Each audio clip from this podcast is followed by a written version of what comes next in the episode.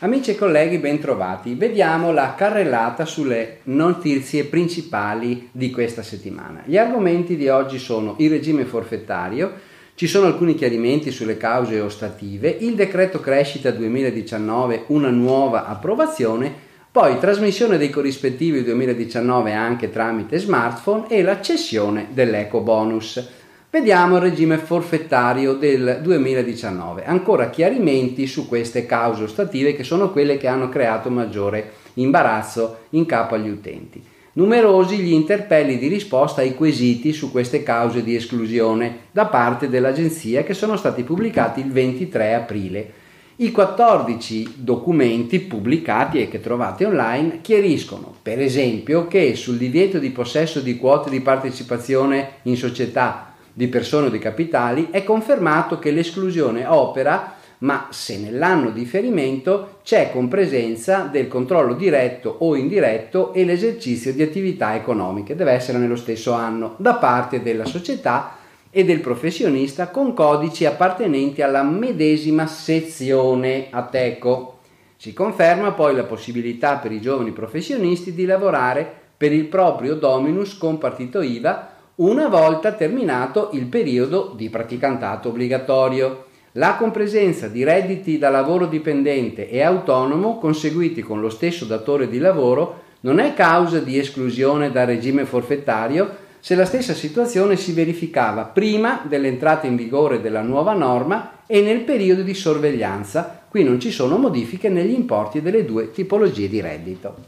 Decreto crescita 2019. Come ricorderete lo scorso 4 aprile il Consiglio dei Ministri ha approvato un decreto legge che introduceva misure urgenti per la crescita economica. Dopo 20 giorni però il decreto approvato con la clausola salvo intese ancora non aveva visto la luce. Salvo intese vuol dire approviamo lo scheletro ma non ci mettiamo dentro niente. Il testo così è stato ridiscusso la scorsa settimana e approvato con novità il 23 aprile 2019 in seconda deliberazione.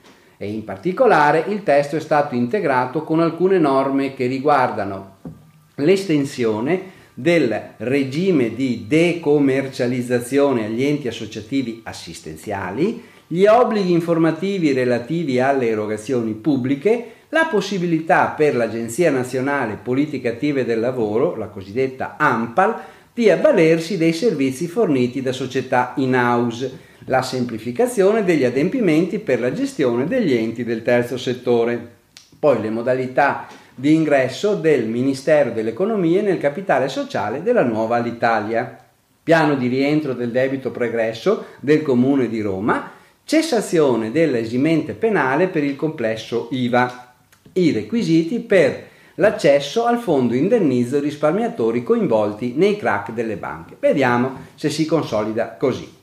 Poi trasmissione corrispettiva 2019 anche tramite gli smartphone con provvedimenti dell'Agenzia delle Entrate è stato chiarito che la memorizzazione elettronica e la trasmissione telematica dei dati dei corrispettivi giornalieri può essere effettuata anche utilizzando una procedura web messa gratuitamente a disposizione dei contribuenti in un'area riservata del sito web e utilizzabile, il sito web dell'agenzia, è utilizzabile anche su dispositivi mobili.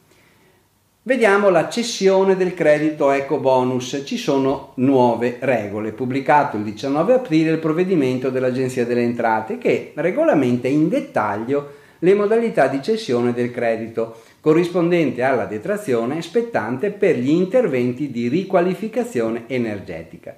Per gli interventi effettuati sulle singole unità immobiliari, per esempio, il provvedimento stabilisce che i soggetti che nell'anno precedente a quello delle spese rientrano nella cosiddetta no tax area possono cedere il credito in favore dei fornitori che hanno effettuato gli interventi oppure di altri soggetti privati, inclusi gli istituti di credito e gli intermediari finanziari. Tutti gli altri soggetti beneficiari della detrazione possono cedere il credito corrispondente alla detrazione in favore dei fornitori che hanno effettuato gli interventi oppure di altri soggetti privati, esclusi però gli istituti di credito e gli intermediari finanziari. La cessione del credito va comunicata online nell'area riservata del sito agenzia o utilizzando il modulo allegato al provvedimento da inviare via PEC o da consegnare negli uffici territoriali. Bene, vi auguro buon lavoro e buona settimana.